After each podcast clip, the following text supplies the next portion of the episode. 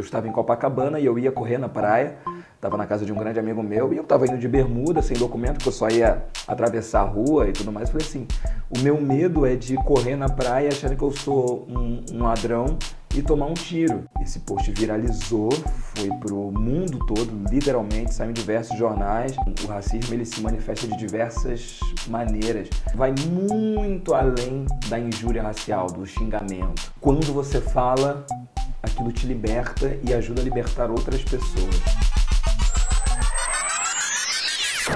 Chega junto e já deixa o like aqui embaixo, tá certo? Porque certamente você vai gostar da conversa de hoje. Meu convidado é um cara que é ator, é apresentador, é jornalista e é escritor. Ele lançou há um ano esse livro aqui, Sentir na Pele, fruto de uma campanha que começou no Facebook. Ernesto Xavier, prazer, aí, querido, estar tá aqui. Prazer todo meu. Bom ter você aqui hoje. Vamos começar contando a sua história, assim. Você é um cara que é neto de dois atores. A gente estava conversando aqui antes de começar a gravar. Sim. Chica Xavier e Clementino Kelé. Clementino Quelé, Isso. dois dos primeiros atores que pisaram no palco do Teatro Municipal do Rio de Janeiro. Até então não tinha ator negro pisando naquele palco. Nunca tinham pisado, nunca tinham pisado. Então eu imagino que essa consciência sobre negritude, sobre a cultura negra e sobre a importância de lutar em favor da inclusão e contra preconceitos é uma coisa que vem aí dessa casa, dessa família, desses avós maravilhosos. Sim, sim. Isso sempre foi presente na minha casa, é até hoje. A gente conversa sobre isso todas as vezes que a gente está junto, e isso acontece sempre, porque a gente está todo final de semana junto, pelo menos. Então, eles sempre falaram muito, sempre levaram a gente para os lugares. Meus avós sempre fizeram questão de, de que eu e minha irmã, né, os netos, é, estivessem junto deles em todas as questões. Então, nisso eu conheci muita gente legal e então aquilo passou por, por osmose, digamos assim. Eu não tinha como fugir e eu acho muito importante. Não, não tem como sair disso. Tão importante que há algum tempo atrás, dois anos atrás, você escreveu um post no seu Facebook, na sua página pessoal, Sim. e esse post viralizou porque ele tinha ali uh, um relato de, uma, uh, de um episódio de racismo. Sim, sim. Foi um caso que estava acontecendo no Rio de Janeiro, de diversos arrastões que estavam acontecendo na, na, nas praias da cidade. E aí as pessoas começaram a querer impedir que as pessoas que vinham das é, das periferias chegassem até a praia. E essas pessoas eram negras. E a polícia começou a tirar dos ônibus as pessoas que estavam sem documento ou sem camisa. Se você não lembra disso, tem muita imagem na internet também. A polícia hum. parava os ônibus ali, antes de entrar no túnel para a Zona Sul, por exemplo, Isso. parava e mandava descer a galera. Sim, muitas pessoas ficavam presas na, na, na delegacia durante o dia todo, e sem água, sem alimentação, sem nada.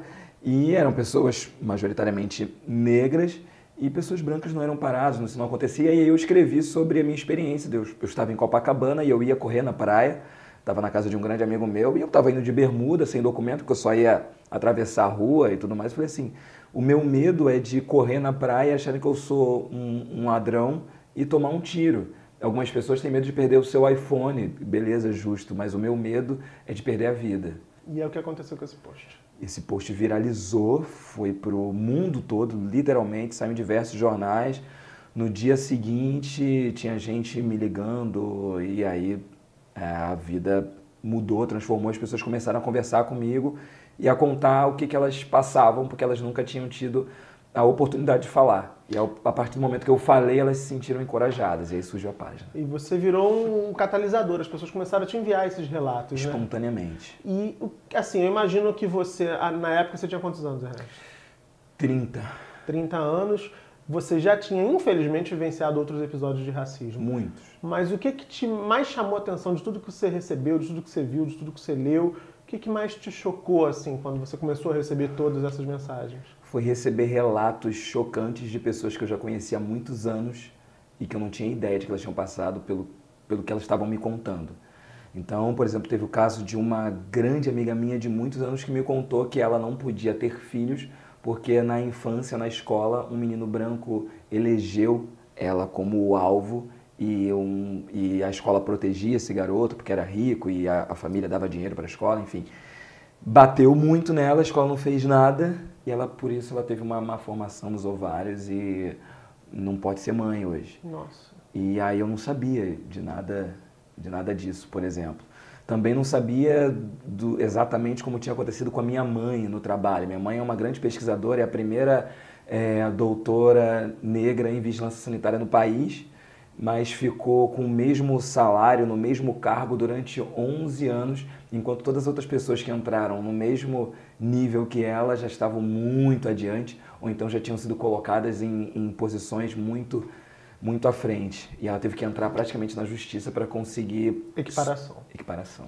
E esse é um problema que persiste, né? Você olha os dados do mercado de trabalho, é, emprego e renda, mulheres negras elas estão ali, são o, o, a, a, o é. piso dessa pirâmide, elas estão a que tem a menor a remuneração. menor remuneração, exatamente. Exatamente. Então isso sempre foi é, uma luta, mas mesmo assim em casa eu não, não sabia, porque essas coisas a gente fica constrangido, a gente é, às vezes quer pensar em outras coisas para que aquilo não domine a nossa vida, então a gente tem medo de falar.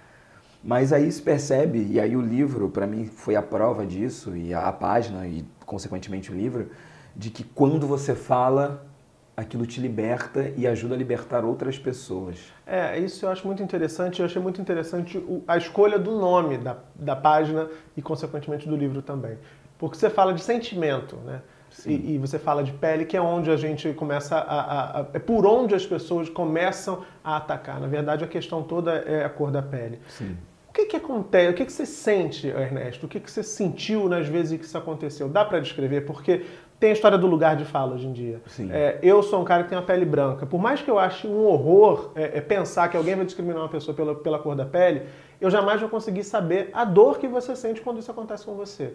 Então, como é que você pode explicar para quem não é negro, para quem nunca teve uma situação como essa, que sensação absurda é essa? É, dá, é frustração, porque você quer fazer coisas, às vezes você é impedido, é, raiva por também não compreender de que forma aquilo é, se passa com aquela pessoa para fazer aquilo com você, e também decepção por você saber que muitas vezes aquela pessoa nem, há, nem vai ter ideia de que ela está tendo uma atitude racista de que ela pode estar te ferindo de forma tão profunda porque aquilo já está na, na, sociedade, está tá na estrutura, né? Então, o racismo ele se manifesta de diversas maneiras. É, é, muito, vai muito além da injúria racial, do xingamento.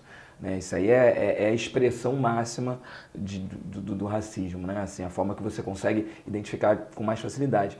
Mas o racismo está em coisas muito sutis que se você falar para a pessoa, a pessoa vai falar, não, que isso?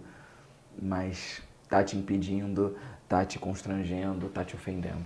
Por exemplo, eu tive aqui um convidado um tempo atrás que disse que foi fazer um trabalho é, num prédio na Zona Sul e aí o porteiro, que era negro, é, indicou para ele, o convidado também, a pessoa que eu estou falando também era negra, uhum. o porteiro indicou a porta do serviço para que ele entrasse.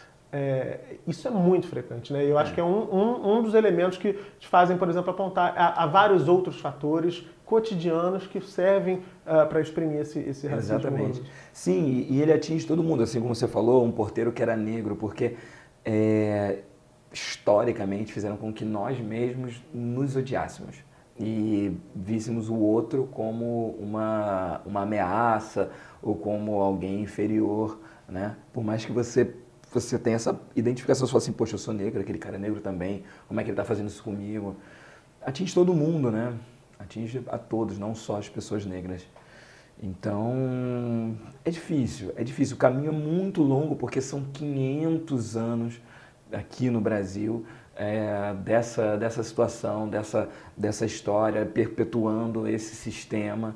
É muito difícil você conseguir desconstruir isso. Mas falar disso, eu acho que é um avanço importante. É o que você muito, propõe. Muito importante. Na página e propõe também no livro aqui. O livro está à venda. Sim. Eu vi que você divulgou outro dia no Facebook, aqui para quem é do Rio de Janeiro, Livraria da Travessa. Isso, Livraria da Travessa, na Blux, são as livrarias que vendem aqui no Rio. Ou então também na, no, na página, né, no, no site da editora, que é editoramalê.com.br.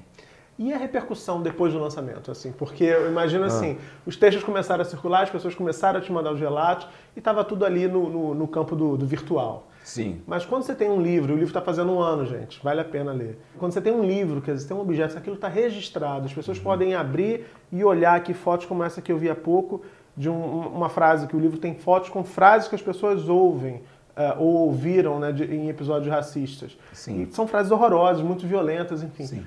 Quando isso está concretizado num objeto, eu acho que ganha um outro sentido. Como é que foi essa repercussão? É, você ganha mais respeito, né? As pessoas olham, elas não podem falar que aquilo não, não existe, é registrado, né? O livro ele tem esse peso.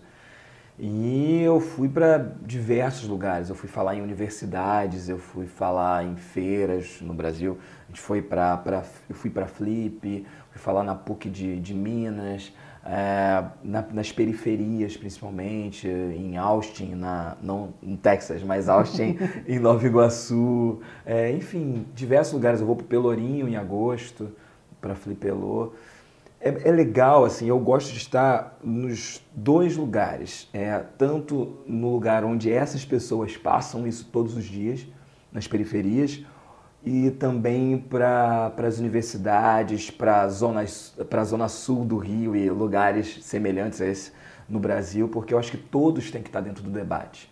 Todo mundo. E isso está sendo muito legal, está sendo uma experiência incrível. E eu acho que é, uma coisa que aconteceu outro dia foi eu fui falar lá em Austin nessa num, num lugar com que, pessoas muito pobres.